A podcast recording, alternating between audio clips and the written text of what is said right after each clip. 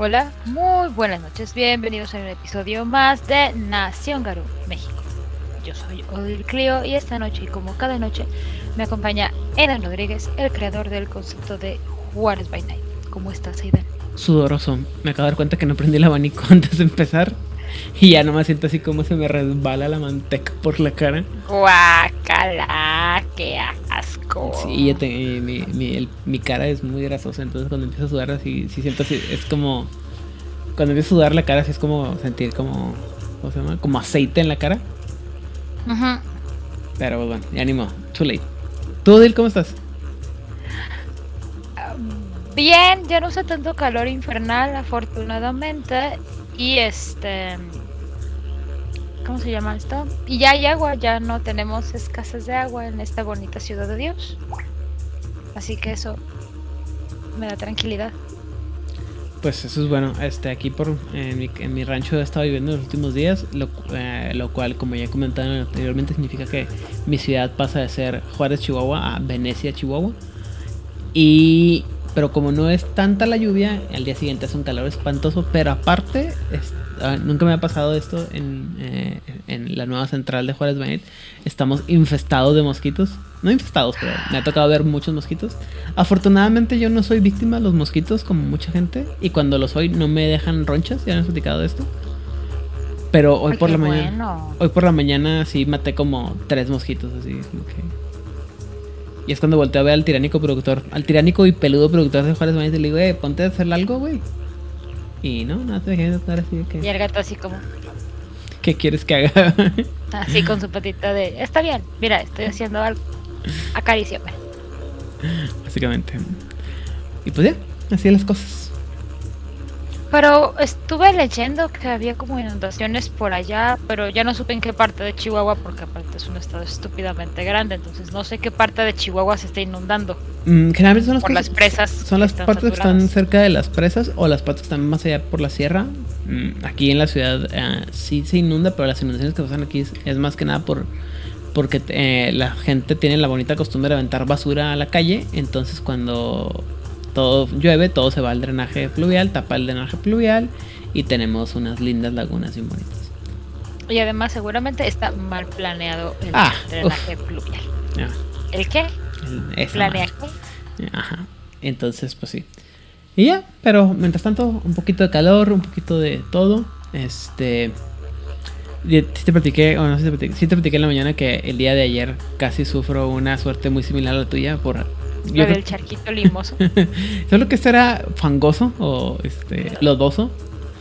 Pero estoy seguro, un 99% que fue porque me hice burla de ti en de todo lo que te pasó el fin de semana pasado. Y obviamente me tenía que venir a pasar a mí algo por que el karma es grande. Mira, el si te hace sentir bien, la verdad es que yo me reí mucho de mí porque fue una caída muy idiota, muy estúpida. Ah, nada más para sacarla de mi corazón. Había un charquito que tendría como 3 o 4 días. Tenía su limo abajo. Doy el paso para evitar el charco. O sea, empecé a dar la vuelta, dije, si lo cruzo, mi pie derecho se afianza, doy el paso con el izquierdo y agarro ese pedacito de limo que había en el borde del charquito y ¡uy! Pero aparte de todo fue muy lento. Iba con un grupo de gente, de amistades, pero aparte se habían adelantado. Entonces, si hubiera habido alguien a mi lado, hubiera habido algo, ya me hubiera sostenido y no me hubiera caído, no hubiera pasado nada. Pero nada más mi piecito hizo uy, así lentamente, muy lentamente, fue muy estúpido. Y la llevaba un falda, un- una, bueno, llevaba un vestido con una falda muy amplia, así, enorme, gigantesca. Entonces, fue lo que uno evitó que mi piel tocara el limo, si no hubiera sido más asqueroso, pero sí, una, mi mano sí cayó en este Mm. pedacito. Por eso supe que estaba limoso. Fue como, "Ugh, limoso, qué asco. Pero pues, o sea, fue muy estúpido y fue muy gracioso, no pasó mayores, no me raspé, no me golpeé. No había tanta gente viendo, así que no fue tan vergonzoso. Así que no pasó. Ajá, mis amigos eh, se dieron cuenta porque nada más dije, "Ugh, está limoso. Y ya, chu, chu, chu, regresaron así de, ¿estás bien? Sí, sí, nada más mi vestido. Pero pues estaba haciendo calor y viento, así de que se secó rápido. No pasó mayores. Y es normal en mí, o sea, yo me caigo mucho. Es- Ah, bueno. Ajá, siento que es la manera de el karma de decir, bueno, este vas a caerte muchos chiquitos, pero vas a evitar de esta manera romperte, esguinzarte, tener tirones. Entonces, a mis años este, nunca me he roto nada, nunca me he esguinzado nada y el único tirón que he tenido fue en esta mano cuando empujé un piano. Bueno, yo por mi parte, yo, este, como sabes, salgo a correr a horas inhóspitas de la mañana. Y este, como estaba lloviendo, precisamente hay muchos charcos en la ruta en la que hice. Entonces, para evitar un charco, me bajé de la acera a la calle. Y cuando me iba a volver a subir a la acera, se me hizo fácil brincar. Solamente no me fijé dónde me apoyé. Y es fácil que hice así como en las caricaturas, como de antes, en las que los monitos que Así como dos, tres veces que zapateé, petaleé y me mantuve en el aire hasta que ya finalmente no caí. Afortunadamente no caí tan estrepitosamente como otras veces he caído. Simplemente me golpeé un... O sea, no me, ni siquiera me golpeé, fue como que caí así como... Ok. Y lo me Y no levanté. había gente. Y no había gente, eh, insisto, horas inhóspitas de la mañana. Esto es para que la gente que no sepa eso, son como las 5 de la mañana. O sea, esas 5 de la mañana ya lleva más de la mitad de la, de la, de la carrera. Pero bueno, el punto es este. Me levanté, me incorporé, me sacudí, me puse los audífonos de nuevo y salí corriendo. Como, como si nada. Pero bueno, Odil, ¿tenemos noticias el día esta, esta semana? ¿Alguien ha matado, matado a nuestra querida IP? Pues no, pero la verdad es que creo. Soy una persona que le gusta creer en el realismo mágico. Creí en Santa Claus durante mucho tiempo. Soy una persona de fe. Pero también tengo una fuerte base científica en mi cabecita. Y la fuerte base científica dice que los te- terremotos y los sismos no se pueden predecir. El día de hoy México dijo, a su madre, Agarra mi pulque. agarra mi pulquito. Para los que no saben ni están enterados, el 19 de septiembre a las 7.19 de la mañana de 1985 tembló y fue muy terrible ese temblor, muy muy terrible. El gobierno dice que fueron 5.000 muertos, los números después dicen que fueron cuar- 40.000 y una cantidad de dinero este, en edificios y gente desaparecida y bla bla bla. La Ciudad de México y varios estados donde también fue muy catastrófico, como Jalisco o Michoacán o Colima, donde hubo muchos daños en el 85, hacen sismos y hacen eventos de conmemoración en la memoria de los fallecidos en el 85. Y llega el 17, que ocurre exactamente lo mismo, y llega la una y media de la tarde, y tiembla. Mismo día que se conmemoraba el del 85. Obviamente todo el mundo se queda así de... Ah. Y los memes no se han hecho esperar desde entonces, de septiembre, mes de este, la temporada de sismos, y el sismológico de México no se cansa de decir, no hay temporada de sismos, siempre, si- siempre tiembla mucho. Y hoy llega a la 1.40 de la tarde y vuelve a temblar. Fuerte. No muy fuerte, afortunadamente en la zona donde tem- de la, en los diferentes estados donde tembló no hubo víctimas mortales hasta donde yo tengo entendido Ujú. hay algunos daños materiales en Michoacán algunos daños materiales menores en Morelos construcciones que habían afectado había- se habían visto afectadas en el 17 pero parece que no pasó a mayores ah y obviamente Popocatépetl dijo ¿Cómo que alguien está haciendo noticia y no yo? Ahí les va una fumarola. Puh. Por si las dudas, por si faltaba más. Ajá, y entonces toda la gente que vimos Hércules de Disney a favor o en contra es, recordemos la escena de la pileta, cuando Hércules llega a la ciudad diciendo voy a ser un héroe. Y es, pero esto fue antes de la plaga o después de la peste o antes de la inundación o después, Pero después del terremoto, sí, estamos Así mal. es. Y antes de que sigamos, yo quiero dar la bienvenida a Ninjitril. Muchas gracias por siempre estar aquí más puntual que nosotros. Y a Ice Fireball, muchísimas gracias por esas maravillosas buenas energías que siempre nos mandas. Muy bien. ¿Y de qué vamos a hablar el día de hoy, señorita Clio? Hoy vamos a seguir, a- hoy para mantener el tema del día, porque somos temáticos, vamos a hablar de de los muy trágicos Bunjip. Bueno, de los dones de los muy trágicos Bunjip. Ujú. Y si no saben de qué estamos hablando, pueden ver nuestros programas anteriores en el cual hablamos de los bungee. Exactamente. Que va a estar al final de la, de la tarjeta, del programa, la, la tarjeta del episodio de los bungee.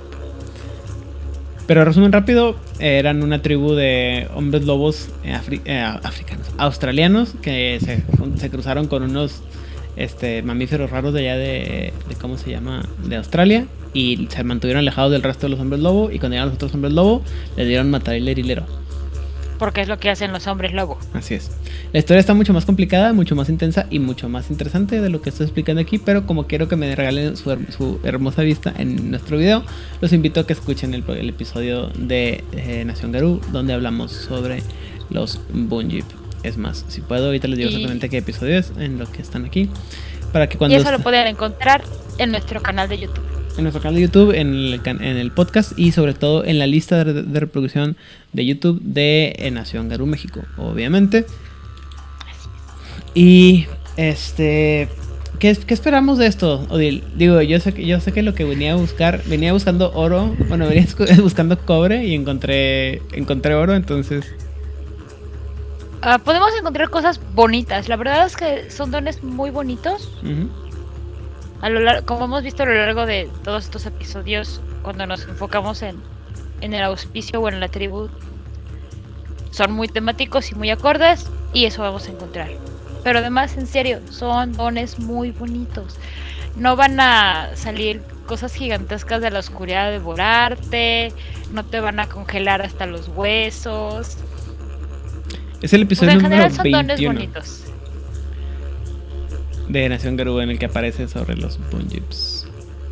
Ahora, este, en teoría los Bunjip para Mundo de Tinieblas son los se verían como los perritos estos de Tasmania, los que se extinguieron en los 30, que son como perritos, ya sabes, que son como cafecitos que tenían sus rayas aquí.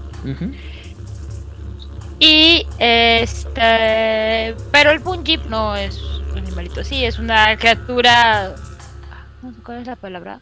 Marsupial. Es una cripto. Ah, el Bunjip. El Bunjip es un, es, una es un criatura, ¿no? Ajá, es un criptido. No tan tierno como el perrito, es un poquito más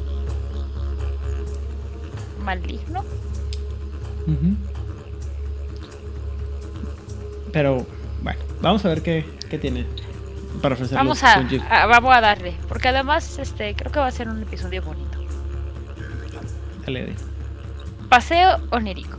Los Bunjip tenían un lazo distintivo con la Umbra, su tierra, de su tierra natal, más poderoso que la mayoría de los Garú.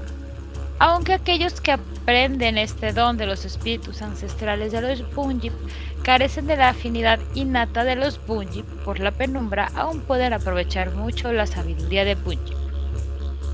¿Cómo funciona esta cosa bien bonita?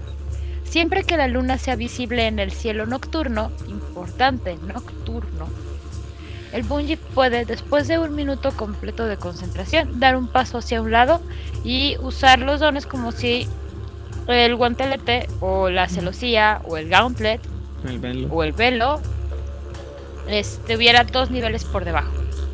Esta reducción de dificultad no es acumulable con la reducción por usar una superficie reflejante para caminar hacia los lados o caminar de lado. O sea, ir a la umbra. Para los Bunjip este don es de nivel, era de nivel 1 para personajes de otras tribus eh, que pueden aprenderlo, es de nivel 2. No sé, no, sé por qué de repente me empecé a pensar que si hay una cumbia que sale así como el paso del cangrejo para decir caminar de lado. Pero supongo que lo debe haber exactamente. Hay una de este se llama el que asesinaron en el charco de las ranas? ¿Paco Stanley? Paco Stanley, que ese es el cangrejito playero. Ah, bueno, sí. Bueno, eh, y esto tiene que, este don tiene, tiene que ver con el, con el asunto del de el dream time, ¿no? El, el tiempo del ensueño, el ensueño que le Así es.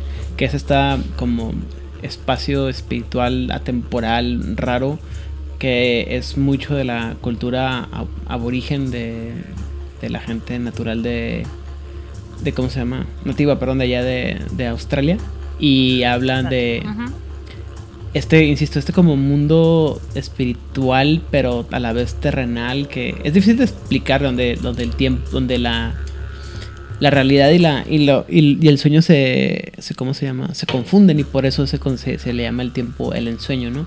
Que no nada que ver con el, el ensueño de, de las hadas, pero es esta como esta realidad mística, mágica, musical, ¿no?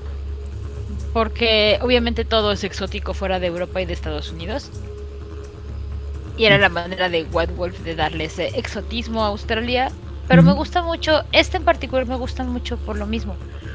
La la realidad y la umbra usualmente están como muy divididos y en estas hermosas tierras de, del continente de Oceanía de la, del país que conocemos como Australia están la celosía es muy finita, entonces tú puedes pasar de un plano al otro con muchísima facilidad por lo mismo de que el consenso de la gente no está tan estratificado, tan cuadrado, entonces los espíritus y los no espíritus y el mundo espiritual no están tan separados del mundo de la piel. Y eso es muy lindo, me parece algo muy, muy bonito. Y eso explica por qué tienen esas gigantescas arañas, entre muchas otras cosas. Las arañas es lo que menos me preocupa de, del continente de Oceanía. Ya es que dicen que nacer en Australia es como jugar la vida en, en modo ultra hard. Depende. Me he encontrado anécdotas muy raras de Australia. Una de ellas es que una persona iba caminando en la calle en, en Australia y de pronto ve una cosa que se mueve en la banqueta. Era una araña. La araña le brinca al hombre así casual. Pero además era, este, esta persona llevaba como una camiseta sin hombros porque calor infernal también. Y entonces la araña decidió que esta persona iba a ser comida. Entonces la araña llegó, le brincó en el hombro, la pescó, le mordió un pedazo de carne y se fue. Casual. Sí, bueno, se dice que, eh, que, eh, si, algún lado que, si alguna vez quieres un lugar donde todo te quiere matar, vayas a Australia. Creo que lo único que no te quiere matar son los wombats, pero los wombats son como los son como los capibaras de allá, que son como todo paz y amor. De aquí no pasa nada, nada más hacemos caca cuadrada. ¿Y los koalas porque están dormidos todo el pinche día, si no? No, los koalas están bien locos. Mientras tú dejas a tu koala en su eucalipto todo estará bien, pero tú lo quitas de su eucalipto y pues está súper junkie. O sea, el pedo con los koalas es que son junkies desde, desde que están en el marsupio de su madre. Hay un hilo muy desagradable acerca de los koalas, no lo voy a hablar. Pero los koalas son junkies desde que están en el marsupio de su madre. Y si tú quitas a uno de su eucalipto, es como si tú le quitaras el fix a, tu junkie. Y se van a poner súper, súper, súper violentos. Y si tienes un animal con una garra de este tamaño, yo no quiero un junkie con garras de este tamaño. Eso me olvidó buscar.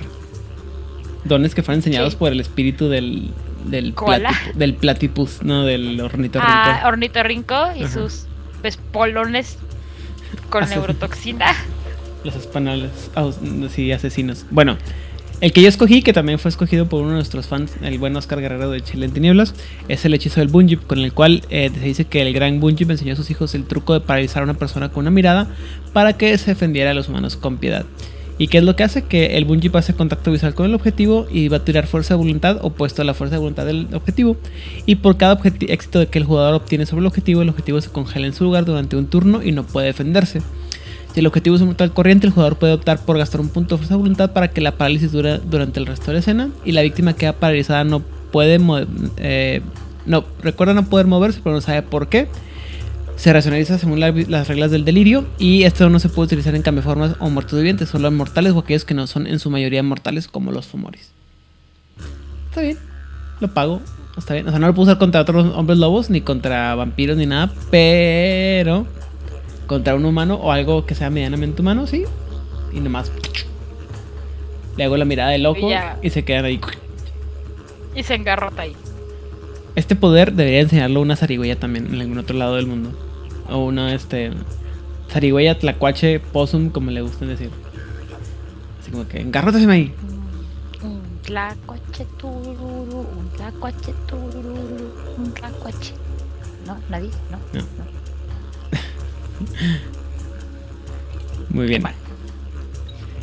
Siguiente nivel, Odil. Ah, qué bonita imagen. Espirales. Sí, está bien chula de bonita. La verdad es que yo estaba muy frustrada porque no encontraba imágenes porque esta presentación en particular fue complicada de encontrar imágenes. Este, así que e, el marido me, me echó la mano y esta la encontró el marido, así que aplausos al marido. Es hipnotizante. Así es. Usando este don, las espirales de la serpiente, un Bunjip puede invocar tentáculos oscuros de neblina. ¿Se acuerdan que les dije que todos eran muy bonitos? Bueno, no todos. Que envuelven a los enemigos co y los sujetan como si fueran un tornillo de banco. What? What? Debo ser sincera, no entendí la traducción, le pregunté a Google Translate, me dijo esto, dije luego lo busco y obviamente no lo busqué. Vamos a ver. Te digo Cada espiral mide 4 pies de largo, o sea, 1.20. O sea, me llegaría como al hombro. Ah, ok. Ya sé lo que dice. Y posee las mismas características físicas que el hombre lobo que invoca, bueno, que el Bunjip que invoca las espirales. Cualquier espíritu serpiente puede enseñar este don. ¿Qué es un tornillo de banco, Ida? Está traducido eh, equivocadamente. En inglés es Vice Like Grip, que es este una, un agarre como de bisagra o de, de, de llave mecánica. Ya es como, ya es como se llaman esas, esas de- ya sé que no voy a decirlo mal, pero recuerden que soy como Franco Escamilla y no tengo ni idea de, de las herramientas. Es las, las pericas son las que se agarran y ya no se sueltan para nada. Los de perico es que las que parecen que tienen cabecita de perico y las vas ajustando. Eso. Entonces, eso es, es digo que ese es un vice like grip, o sea, es una se agarra y no te suelta ya. O sea, es un agarre muy fuerte y muy fijo. Es lo que quiere decir. En inglés es vice like grip. Bienvenida a Fateless Dark. Qué bueno que andas por Vania. aquí. Hola, Vania. Ella muy linda estuvo preguntando a la gente de México cómo nos fue con el de hoy. Muchas Sí. gracias por preocuparte. Un saludo hasta allá. Gracias. No pasó del sustito y con un bolillo y una coquita para el susto se arregló. Así es. Eh, ¿y ¿Cómo funciona esto, Odil? ¿Cómo funciona esto? Bueno, pues el jugador tira destreza más ocultismo, dificultad 7. Cada éxito hace que salga un solo tentáculo del aire circundante. Los tentáculos se enfocan en un solo objetivo a menos de que el jugador haga tiradas de ataque contra múltiples objetivos, con las penalizaciones normales a las tiradas por múltiples acciones. Los tentáculos solo atan, no pueden infligir daño. Para liberarse, la víctima debe hacer una tirada de fuerza dificultad 7. Si sus éxitos superan el número de tentáculos, es libre. Si no, sigue siendo un prisionero. Los tentáculos duran hasta el final de la escena o hasta que el invocador decide enviarlos lejos. O sea, que puedes tener. Vamos a decir que tu tirada de destreza más ocultismo vaya a ser. Bueno, dependiendo de qué Seis. forma estés, ¿no? Vamos a ponerle un 6. Y que te salgan que en humanito. cuatro, necesitas cuatro éxitos en fuerza, en tirada de fuerza.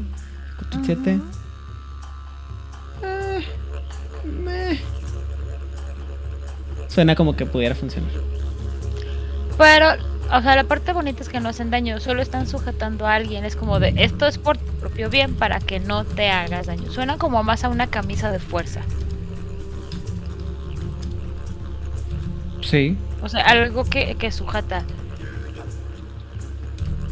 Y eso pues también está bonito, no está activamente generando daño. Tal vez un... eh, tal vez es un no puedo dialogar con este sujeto porque activamente me quiere destruir. Vamos a sujetarlo y vamos a intentar hablar con este sujeto antes de utilizar violencia y fuerza bruta. A lo mejor podemos llegar a un entendimiento civilizado. A lo mejor. No se promete nada, pero se puede intentar. Que es más de lo que muchísimos Garus harían este de primera intención. Muy bien. Entonces, el siguiente eh, que yo escogí se llama La astucia del cocodrilo, con el cual el Bungie dice que pasó la tradición de los humanos como un monstruo. El, perdón, el Bungie pasó en entre la tradición o en el conocimiento de los humanos como un monstruo acuático. Este don que es aprendido de los espíritus del cocodrilo permite a los Bungie defender sus pozos de agua, pantanos y ríos con astutas emboscadas o simplemente evadir a sus perseguidores. Este don obviamente le enseña un espíritu cocodrilo y lo que hace es que el jugador va a gastar un punto de gnosis y el personaje puede aguantar la respiración durante un máximo de una hora y y gana dos dados en cualquier tirada de sigilo realizada mientras esté sumergido en agua o barro. esto, también debería poder enseñar un, un, espíritu de marrano en algún lado de los apalaches. Así en tu cuajado en tu en tu cosa, ¿no? En tu en tu fango, en tu lodo así. O sea, más o menos. A lo mejor eso fue lo que nos pasó en los charquitos de. Ojo, los hipopótamos también hacen eso, ¿no? Ah, sí, pero yo a los hipopótamos les tengo harto miedo. eso no es respeto, eso es puro y sencillo me temor.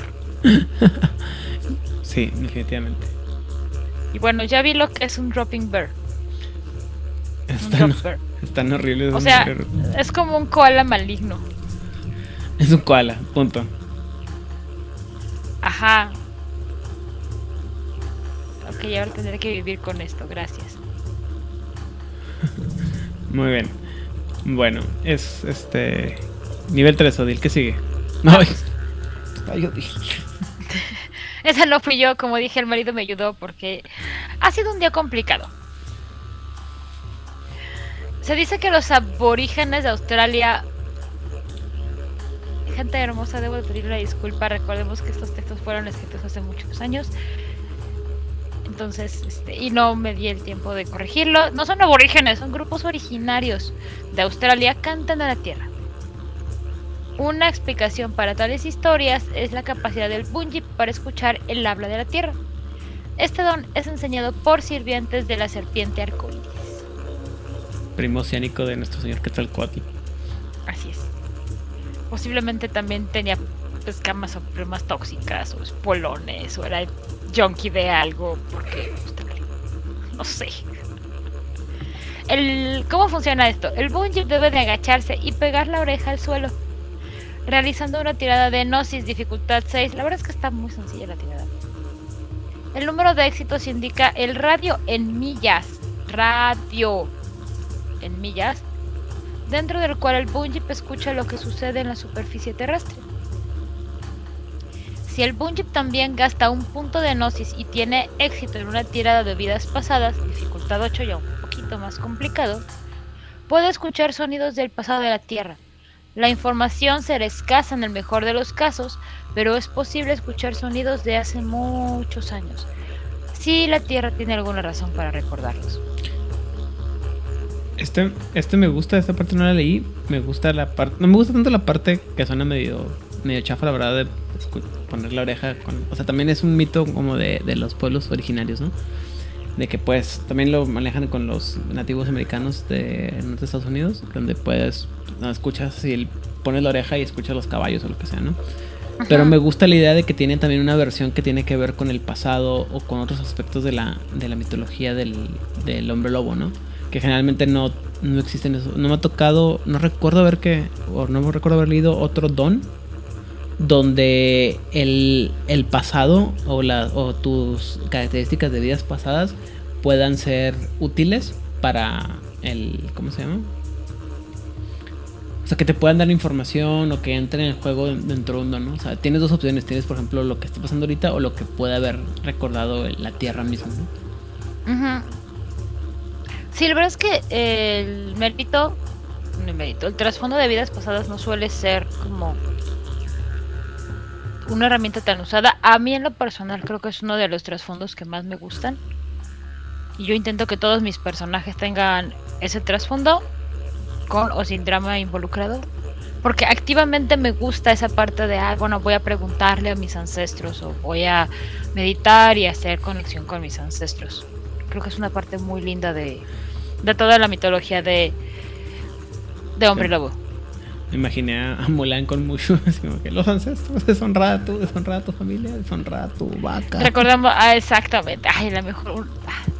Es una de las mejores escenas del, del, del cine, Mire, yo no soy muy fan de Disney porque yo crecí con otro tipo de animaciones, pero hay grandes frases de Disney que se quedan en mi vida como que no me invitaron. Gracias, Maléfica. También de Faléfica. ¿Has escuchado eso, amigo? Todos estos años han estado buscando a un bebé. Seguido de Estoy rodado de imbéciles. De Scar. La vida no es justa, verás, tú. Yo nunca seré rey, tú jamás volverás a ver la luz de otro día. Gracias, Scar. Grandes frases. Deshonrada tú, deshonrada tu familia, deshonrada tu vaca. Gracias mucho. Te voy a pasar ahorita una, una, un, ¿cómo se llama? un trasfondo que por personaje de Doña Nargos, te va a hacer reír mucho. También del Rey León, deshonra, desgracia, vergüenza. Y si decides volver. Rey León 2, te matamos. Grandes frases, grandes one grandes, grandes one-liners. Muy bien, continuemos. Este, ¿qué sigue? ¿Ah, sigo yo? Ah, ok. Tú es tú.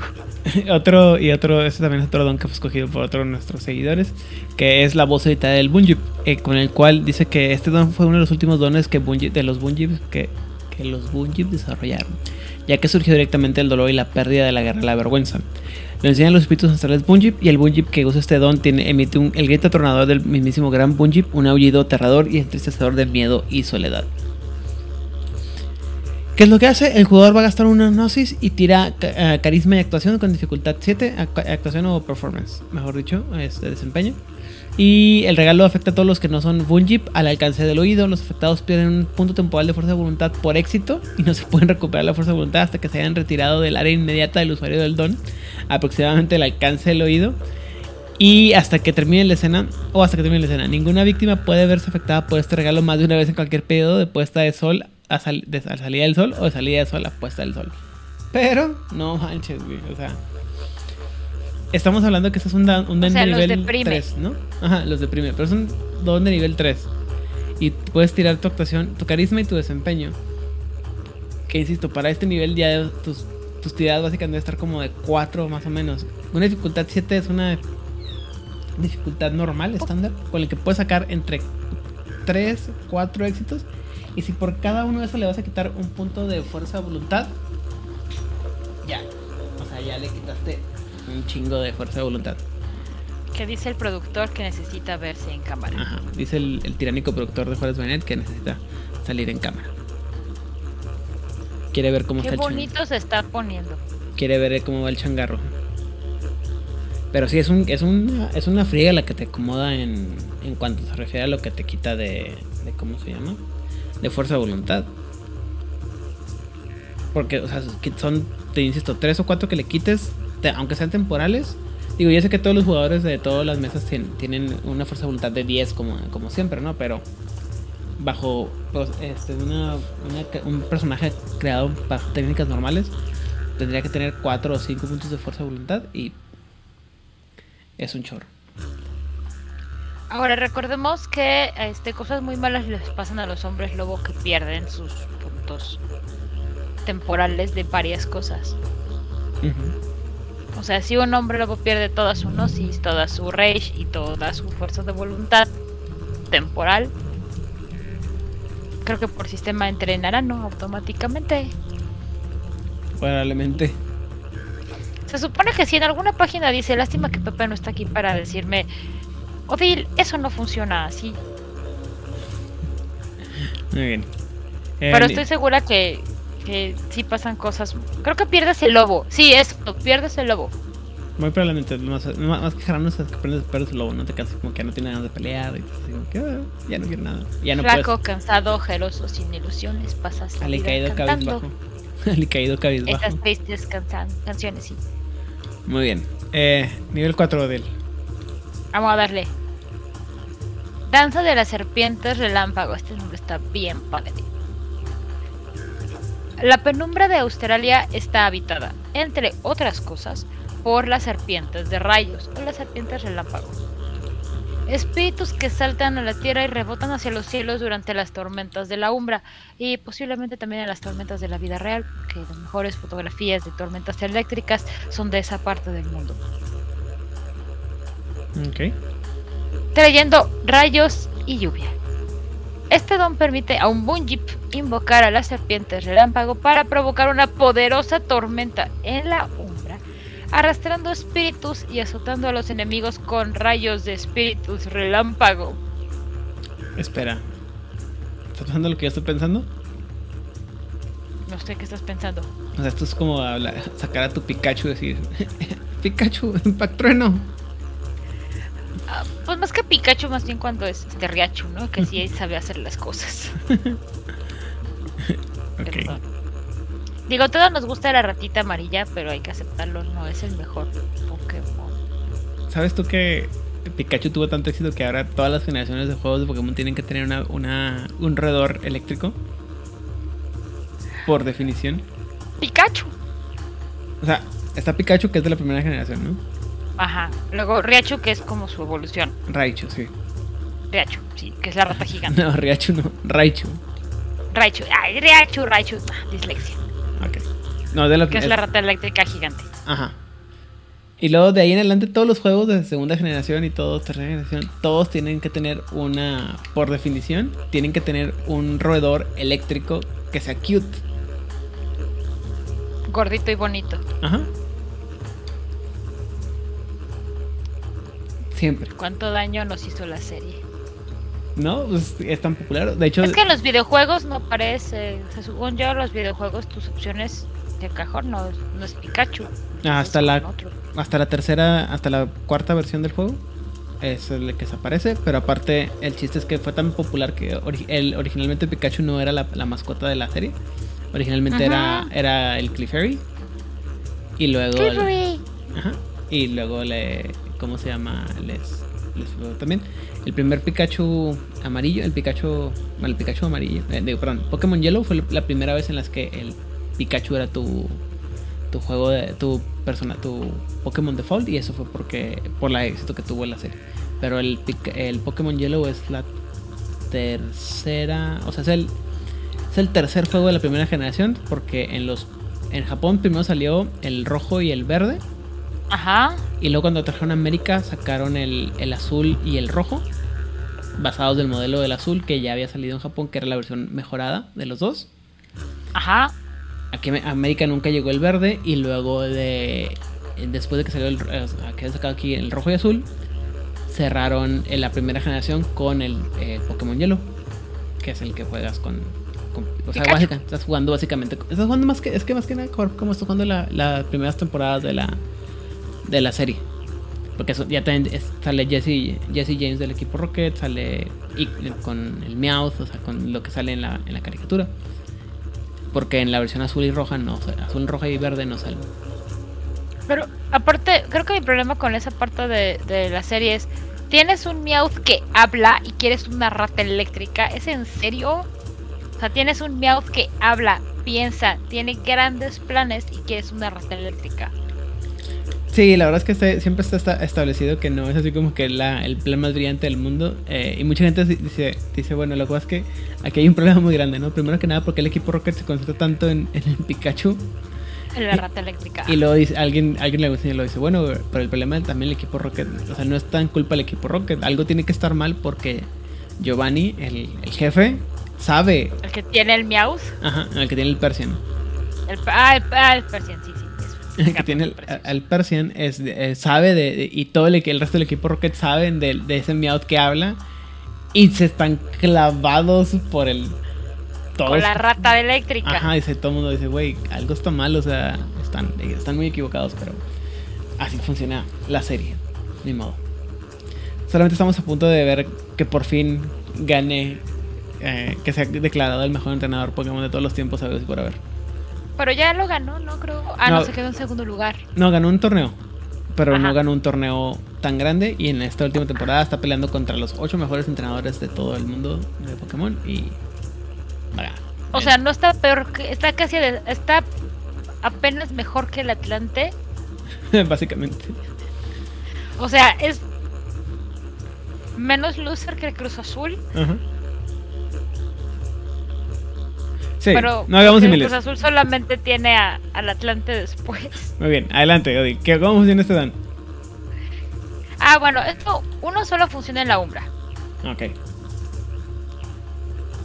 Y el jugador debe de gastar un punto de gnosis y tirar fuerza de voluntad con la dificultad basada en el clima existente en el mundo de los espíritus, si es que lo hay. 5 si ya se está gestando una tormenta umbral. Y 9 si el cielo del mundo de los espíritus está despejado.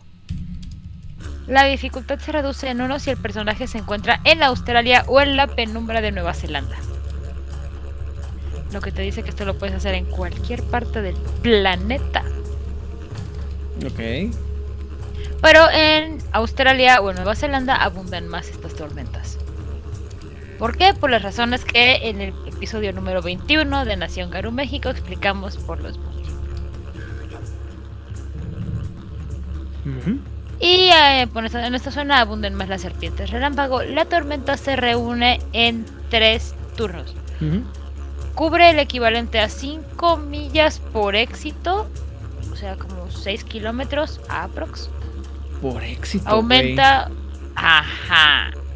Aumenta en uno la dificultad y el coste de esencia de cualquier encantamiento relacionado con la esencia de. eh. Con el fuego, la percepción o los viajes.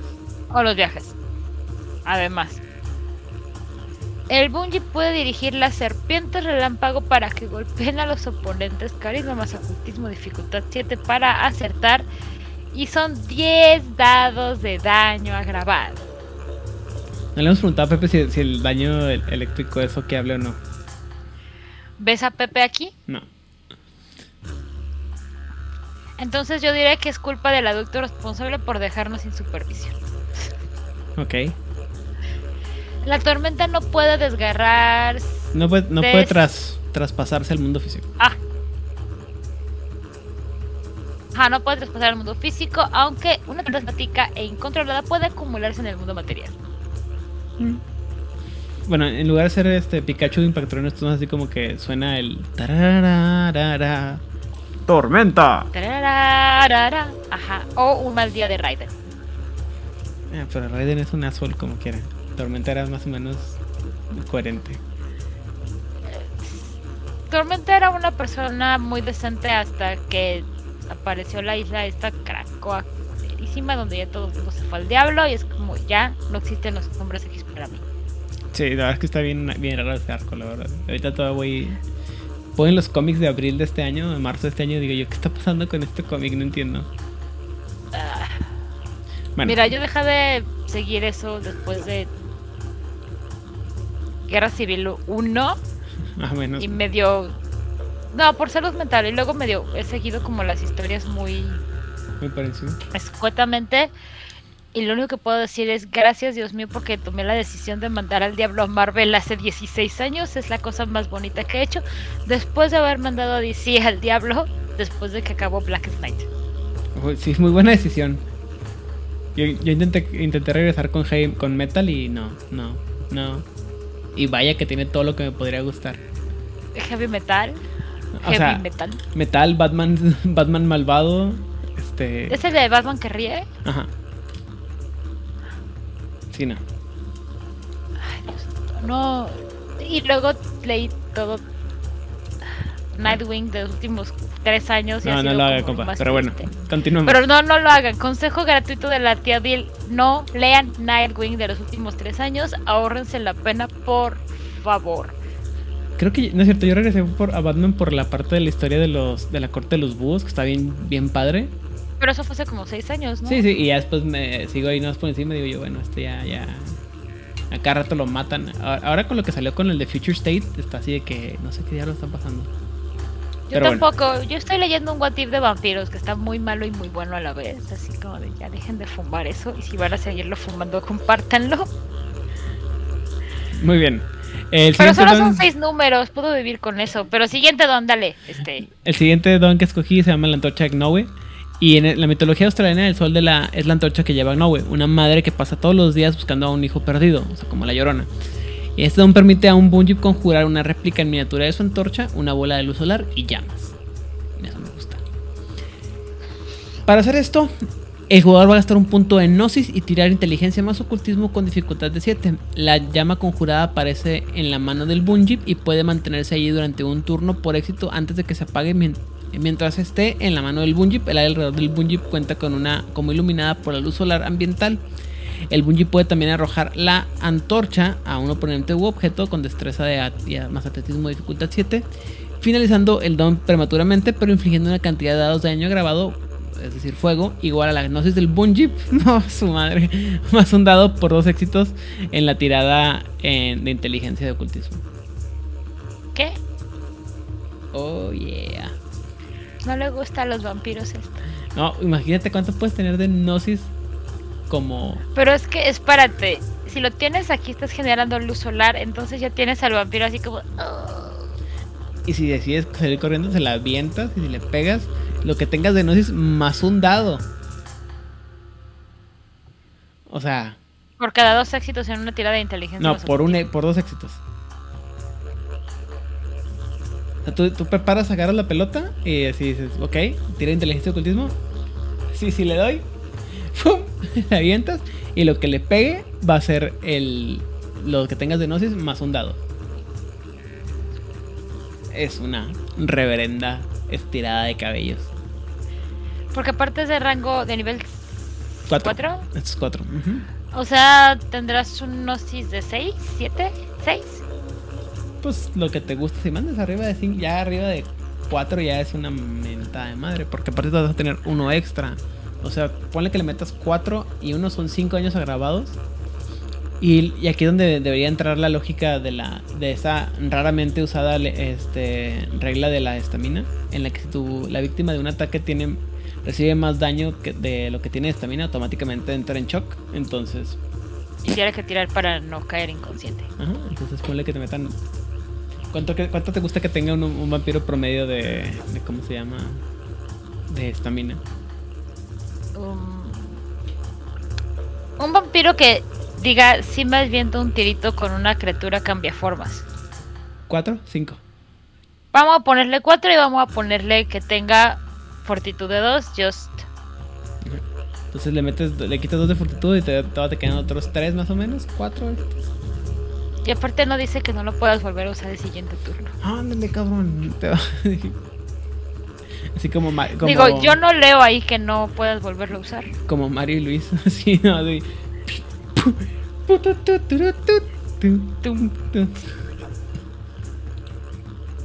Oye, nadie. Madres, es una cantidad brutal de daño. Pero aún así está bien bonita la razón de por qué existe ese don. Porque no lo quiere. A subir. Puente del Billabong o el paso del Billabong. Los hijos del Gran Bunjip usaron este don para cruzar con éxito grandes extensiones de terreno australiano y son muy grandes. O sea, en serio, gente, recordemos que es un continente. Australia es parte, una parte muy pequeña de un continente estúpidamente grande. Y quiero pensar que cuando hablan de Australia se refieren al continente. Pero aparte del continente insular grande, no las islas pequeñas. Usando, eh, hacían estas extensiones, las cruzaban muy rápido, usando el agua como atajo. El bungee entra en un cuerpo de agua dulce y emerge en otro cuerpo similar a cualquier distancia. El agua salada ensucia este don y ya no se puede utilizar. O sea, tiene que ser agua dulce Ujú. Y ambos cuerpos de agua deben de ser conocidos personalmente por el Junpunji para utilizar este don. ¿Cómo funciona esto? El jugador gasta dos puntos de anuncios, anuncia su destino y a discreción del narrador usar este don para salir o llegar a un área de guantelete alto puede requerir una tirada para dar o para caminar de lado para hacer que la transición sea de manera segura. El usuario del don no puede llevar a nadie con ella mientras usa este don, solo aquellos artículos dedicados a ella completa, completamente en el viaje. Completan el viaje. Ujú. Bueno, eh, dos cosas. Primero que nada, debemos recordar que los mapas generalmente que vemos no son realmente, no están hechos a la escala que son correctos. Entonces, Australia es mucho más grande de lo que se ve en el, ¿cómo se llama? En el, en el mapa mundi, cuando ven un mapa mundi. Es extensiones gigantescas de tierra. Y también una cosa que muy poca gente sabe es que la, la gente que vive en Australia no vive adentro de Australia, generalmente viven en las, a las- en las áreas costeras porque todo lo demás hacia adentro es inhóspito a niveles así de mamatenos, así te Porque todo te quiere comer y lo que no te mata, todo te quiere comer. Y lo que no te puede comer es porque no puede, no porque no tengas la intención o motivación. Todo te odia. Entonces, y ahorita lo estaba investigando, un Billabong es un tipo de río, un tipo de lago que queda cuando un río cambia de cauce. ¿Sí? Qué loco. Entonces, lo que hace el. el- lo que el, eh, lo que está diciendo ahorita es básicamente lo que pasa es que viajas de río en río. Pero es por eso de, de- perdón, de lago en lago. Es por eso que necesitas saber de dónde vas y a dónde, dónde- o sea, dónde estás y a dónde vas para que puedas hacer el brinco. Esto es muy parecido a lo que hacen los, los- los- la sombra con los brincos de sombras, nomás que de lagos. Y de lagos, o sea, esos lagos pueden estar a una distancia gigantesca. Estúpida. Estúpida, ¿no? Pero sí se supone que es un tipo de lago que es como un estuario, sería la, no sé si la palabra es correcta. Yo creo que Eh, y curiosamente la palabra Billabong es una palabra que viene eh, de la, de la lengua de la Yuri, donde la sección Bila significa o se traduce como río, mientras la palabra Bong se traduce como que continúa en el tiempo en el espacio o que se mantiene en el tiempo y el espacio. Ah, qué bonito. Es como una especie de río que permanece. Ajá, el río, sería algo así como el río que el tiempo olvidó, el tiempo que el río que Ajá, permanece en el Qué tiempo. bonito. Ujú. Y, y recordemos que en esta parte del mundo existen cosas tan espantosas como los emúes. Oye, no te metas con Emanuel. No te- no te- yo estoy seguro que te quieres meter con Emanuel. Emanuel es una persona muy seria. No es una persona, es un emú. Me captura muy hermosa. No sé si es hermosa. Digo, Emanuel me cae muy bien. Perdón, eh, me cae muy bien. Particularmente me cae muy bien Emuanel. Emuanuel. Si no saben de qué estamos hablando, pueden buscar en Instagram y en TikTok eh, Muanuel como Emanuel, pero en el Emu. Y como su dueña, cuidadora, protectora constantemente es Emanuel. Es que, que el chiste es que la muchacha está haciendo como que sus, sus, sus videos, ¿no? De cuidado de animales de granja y lo llega el, el emu mamón y, Y le, le- tumba la cámara. y- O le "Otra vez pica. No te atrevas, Emanuel. Y obviamente Emanuel es lo que va a hacer. tú". Así es. Muy También divertido. descubrí recientemente lo que yo pensaba que era un kiwi, los hermosos pajaritos hermosos. Yo pensaba que era una fregadera de este chingadera. Pero no, los estúpidos kiwis son animalones de este tamaño, con un pico de este tamaño. ¿Y alguna vez has visto los huevos de los kiwis? No, Ah, los huevos de los kiwis son más grandes que los, que los kiwis mismos. o sea, si tengo un kiwi de este tamaño, o sea, ¿me quieres decir que el huevo es del tamaño de un huevo de orchid? ah, Ostrich, ajá, avestruz. avestruz. Eso le gusta, eh, los japoneses necesitan saber la física de eso. Australia, donde Dios fue cuando estaba borracho. Dirían los biólogos que hubo una deriva evolutiva ahí. Sí. Es una manera muy elegante de decir. Las divinidades se metieron cosas que no están compartiendo claramente. Algo está, este, raro, dices tú. Mira, los biólogos le dicen deriva evolutiva por alguna razón. Yo no soy bióloga, yo no soy experta, pero si el biólogo algo le dice deriva evolutiva y es como de... Déjalo así, Mira, yo le voy a solamente, hacer caso. solamente por, eh, este, por, por cosas prácticas, Ajá. voy a mostrar este, voy a poner esta imagen aquí, a ver si se deja. Creo que no se va a dejar. Solamente por, por ser ilustrativo. No es más grande que el, que el, el cuerpo Que el general. kiwi mismo. que el kiwi mismo, pero este comparativamente hablando sí es muy grande para el, el- el pobre kiwi. O sea, sí que estamos de acuerdo en que esta cosa, esta masa amarilla, blanca en medio es el, el huevo. O sea, es como, como si los seres humanos tuviéramos el- un, bebé de 6, 8 kilos. O sea, del tamaño de nuestro torso, o sea, una cosa de este tamaño. Ay, no, no quiero saber. Es Australia, me voy a quedar con que hay este wombats que son bonitos, peluditos, hacen cacas cuadradas, bueno, cúbicas. Me, me encanta que todo el mundo está así como que pasmado por esto de los de los de los ah, de los kiwis. Aparentemente solamente yo sabía ese dato. Yo insisto, hasta hace muy poco yo sabía, yo pensaba que los kiwis eran pequeñitos. Bueno, el último don que toca esta el día de hoy se llama el cisne negro. Este y Los aborígenes australianos atribuyeron al Bunjib la capacidad de transformar a las personas en cisnes negros. Nadie recuerda si los cuentos populares surgieron del uso de este don o si este don surgió de los cuentos populares, pero las historias son ciertamente ciertas. Los Bunjib usaron este don como un medio para castigar a aquellos que iban en contra de Gaia y sus espíritus ancestrales lo enseñan solo a aquellos herederos que muestran un tremendo sentido de la justicia. ¿Por qué? No vas a enseñarle esto cualquier cosa. ¿Qué es lo que hace? Bueno, el Bunjib debe salpicar con éxito a un oponente con agua extraída del entorno. El agua embotellada no funcionará, mientras que el agua tomada de un río local y transportada en una botella sí lo haría, y el agua del grifo es efectiva en entornos urbanos.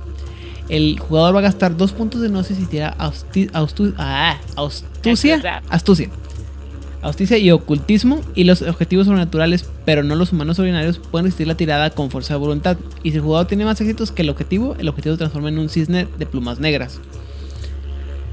El cisne pierde el acceso a la mayoría de sus habilidades sobrenaturales mientras se transforma, aunque su naturaleza, básica no cambia. Un vampiro transformado en cisne negro no tendría latidos ni pulso, lo cual está bien vergas, güey, y tendría que beber sangre para sobrevivir, aunque no podría gastar sangre para aumentar sus atributos o disciplinas vampíricas. O sea, imagínate, un cisne vampírico, ya me vi. Y los cambiaformas de otras criaturas que pueden tomar otras formas, como los vampiros con disciplinas que cambian de formas, permanecen en forma de cisne durante la escena. Para aquellos que no tienen la capacidad de cambiar de forma, la transformación es permanente a menos que se revierta de alguna manera. O sea, hace un hermoso cisne negro. Ah. Que también tiene, tiene que ver con este. Es una, una, una parte interesante del mito. No sé si sabes la historia de la, del cisne negro o la teoría del cisne negro. No, yo solamente sé del lago de los cisnes. La de- teoría del cisne negro es. eh, ya, una vez que dicen que el- es parecido. Son de los mitos del cisne, ¿no? Se supone que el cisne no. No este. No canta o no grazna hasta que va a, mo- a morir, ¿no? Gracias al cielo porque su granizo es espantoso. O sea, el graznido sí, pero supone que cuando el cisne va a está a punto de morir, canta, tiene, tiene un canto bello. Por eso en, en Estados Unidos, por eso en inglés, perdón, se usa mucho esta frase del swan song o la canción del cisne, que es una, un lamen- una canción muy triste y muy, este, pero muy bella al mismo tiempo. Pero durante muchos años, se, no sé cuántos efectivamente, y no sé exactamente cuál la teoría, pero la idea es que mucha gente durante mucho tiempo se, creó, se creyó que solamente existían los cisnes blancos. Ok. Y cuando tú veías un cisne negro, era por una simple y sencilla razón: que todo se iba a ir al carajo. Entonces, el- la, la teoría del cisne negro, o el Black Swan Theory, es esta idea de que si tú ves un, a un cisne negro, es porque una tragedia está a punto de ocurrir. Y en, este caso, pues no hay nada más trágico que un o sea, que una. O sea, el, el que tú veas un cisne ne- negro implica, en el caso de los, de los Bunjib, que algo, algo trágico le pasa a una criatura humana. O semi-humana. Pero esa parte de un cisne negro vampiro me, me agrada, ¿eh? Suena bien padre, güey. Imagínate que tener. Suena como una crónica así de que. Para alguien bien valiente de tus jugadores. De que tienes que ir a buscar. A, a- a enfrentarte con esta manada de hombres lobo. Tienen un secreto bien oscuro, la chingada. Tienen una reliquia impresionante. ¿Qué pasó? ¿Qué es? Ya peleas, peleas, peleas. Y lo es un cisne, güey. ¿Pero ¿Por qué pinche cisne, güey? Y Te das cuenta que pinche cisne es un, un vampiro, güey. Tienes que buscar la forma de revertirlo.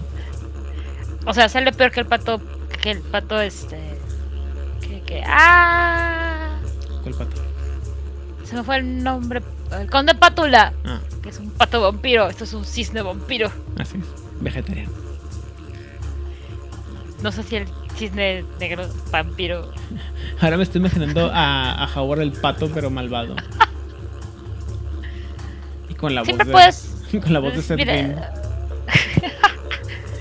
Nada más para corregir ahí en el chat. No, Odette es el cisne blanco, Odile es el cisne negro, gracias.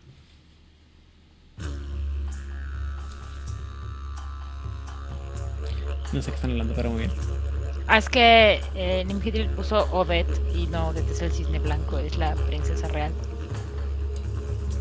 Estamos hablando del, del, del ¿cómo se llama? Del ballet. Del ballet, nunca he visto, solamente conozco la película.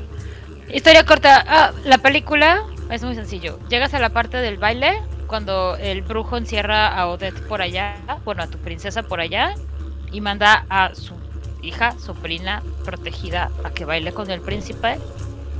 El nombre de la princesa, cuando el nombre del, ajá, de la princesa es Odette.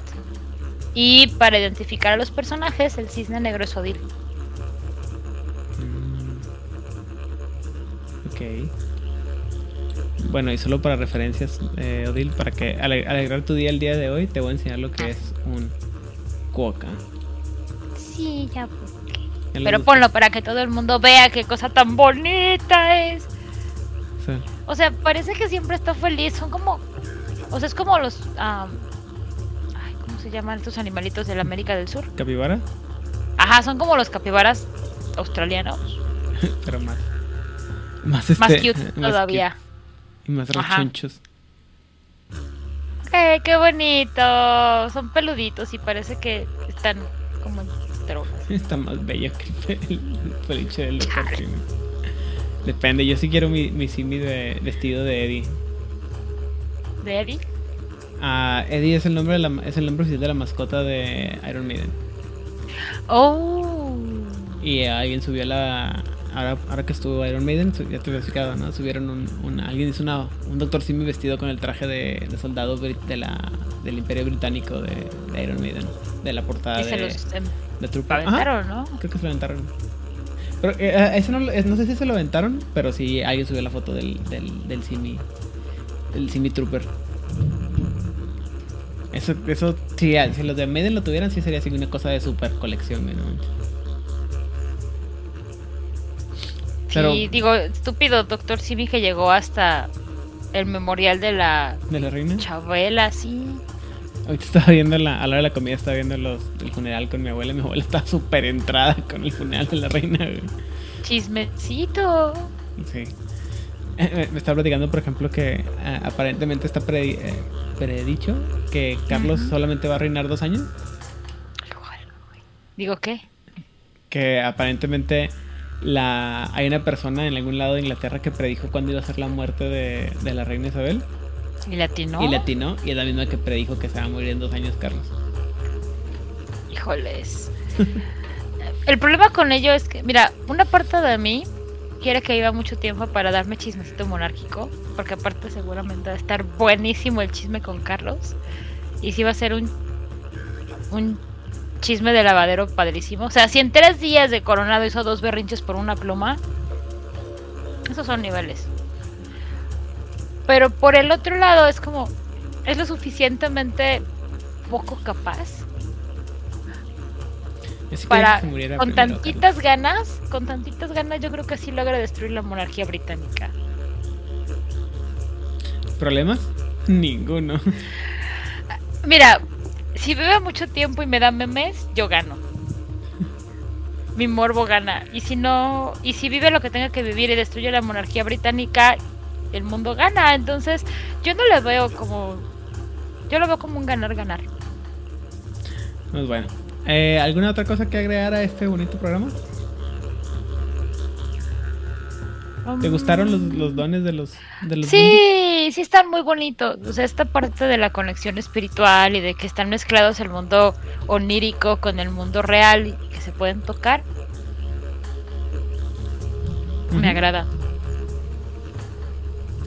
A mí me gusta toda esta parte de la conexión con la tierra, eh, la figura del Bungie, obviamente, pero aparte cosas así, por ejemplo, como esto de la. eh, que hicieron referencia a la mitología local, me gustó mucho, como el, del, el de Owi, el de Oak, no, Onwi, y el del Billabong estuvo bien chido. no- siempre, siempre había- me había preguntado qué significaba Billabong y hoy lo aprendí después de quién sabe cuántos años. Todos los aprendemos algo nuevo. Por ejemplo, el tamaño. Hoy yo aprendí el tamaño del huevo del kiwi. ah, sí, también.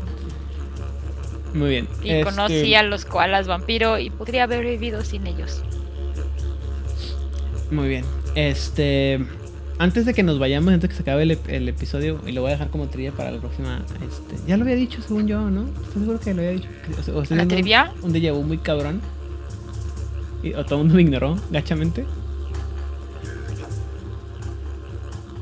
Bueno, antes de que, como, eh, como trivia, eh, y ya veré cuál es el premio que se ganará quien conteste correctamente esta, esta pregunta. Pero la pregunta es: ¿Cuál es la banda de rock más famosa que tiene canciones grabadas sobre eh, Hombre Lobo del Apocalipsis?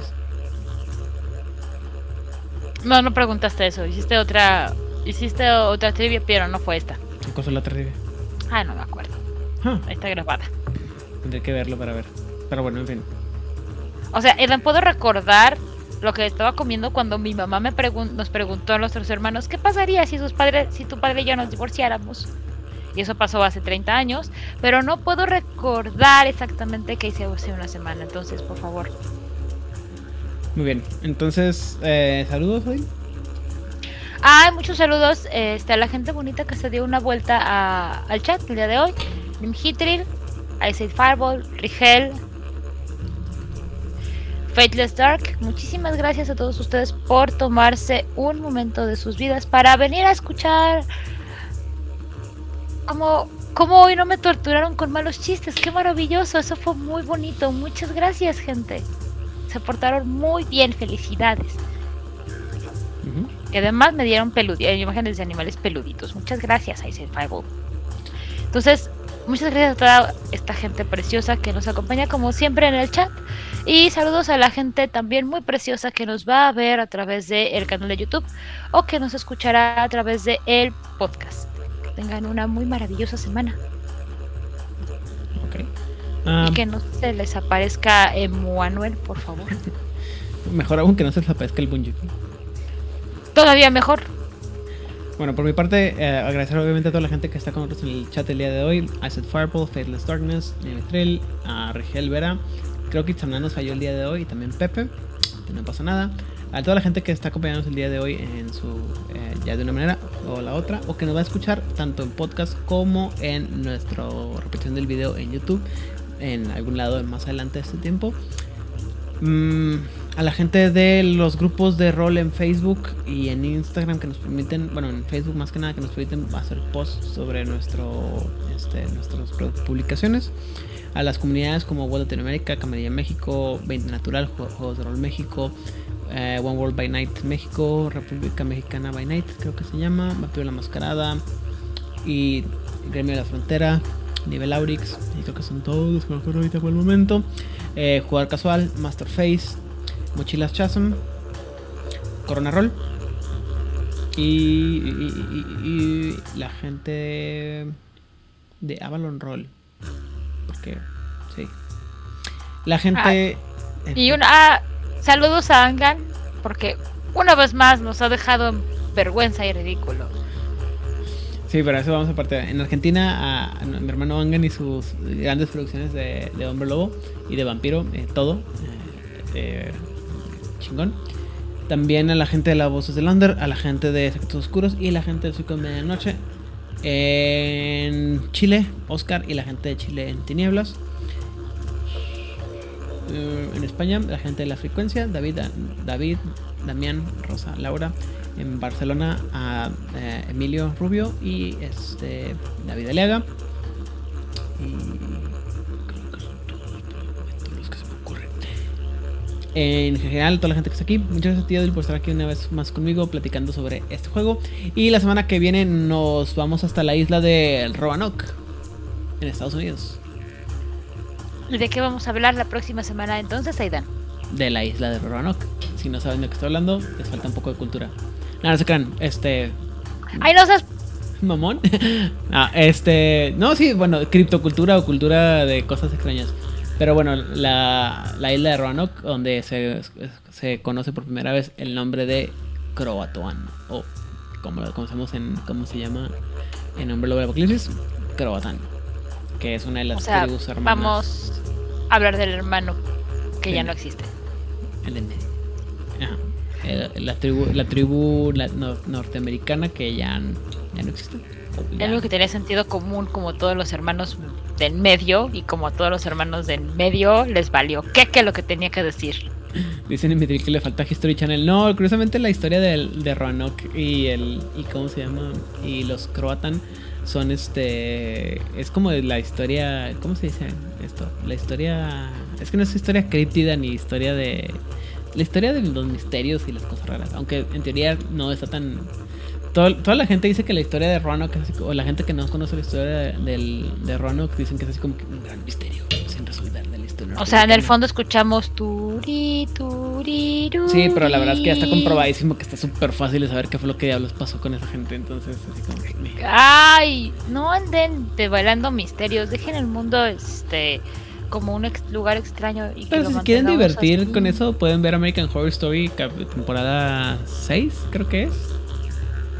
Que se llama, es la de Roanoke, donde sale esta Kathy Bates haciendo un excelente papel de una. Disculpe usted el francés y lo que puede ser una vieja loca. Este. Así. Jefa de un culto caníbal bien cabrón. Kathy Bates siendo Kathy Bates. Sí, punto. Mira, mi problema no es el culto. Mi problema no es que sea una vieja bruja loca. Mi problema es la parte del canibalismo, porque sé lo que los humanos comemos y la verdad es que no es nada sano. Bueno, eh, vale la pena solamente por ver a, a- ¿cómo se llama? A Kathy Bates en todo su esplendor de, de gente malvada.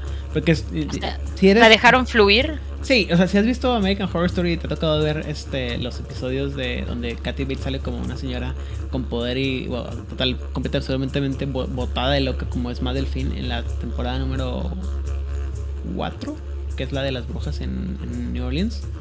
En New Orleans, que es una, o sea, hace el papel de una bruja que se pone el tú por tú con este... Ay, madre mía, ¿cómo se llama esta mujer? Se me fue el nombre.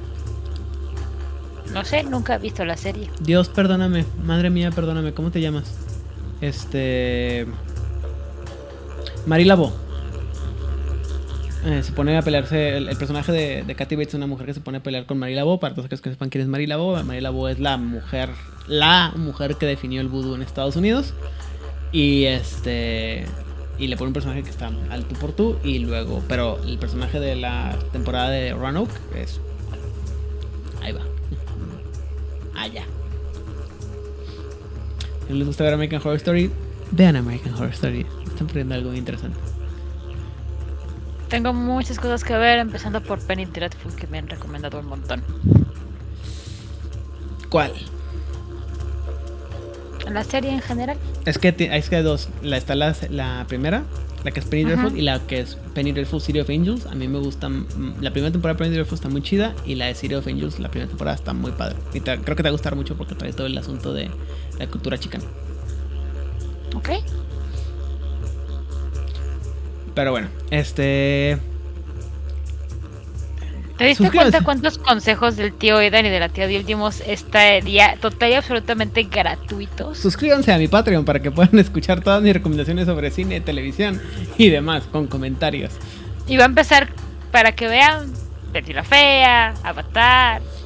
No, eh, eso sí, eso pero están en los tires más top de, de ¿cómo se llama? del Patreon. Es ju- es ju- justo, o sea, Avatar y, y, y Betty la Fea está justo por debajo del, del tier de, de Patreon en el que si se- te suscribes te narro momia. Ay, mira, ya pagaron los consejos de tío Edan y de tía Dil. Ah, muy bien, muchas gracias. Qué gente tan justa. No podía esperar menos de ustedes. Pero sí, recuerden, si se suscriben al Patreon, que no existe, y pagan el tier más alto durante un año, Edan les narra una crónica de momia. Suena, suena bien. Será no, será- no va a ser barato, ¿eh? Les aviso, no va a ser barato, pero...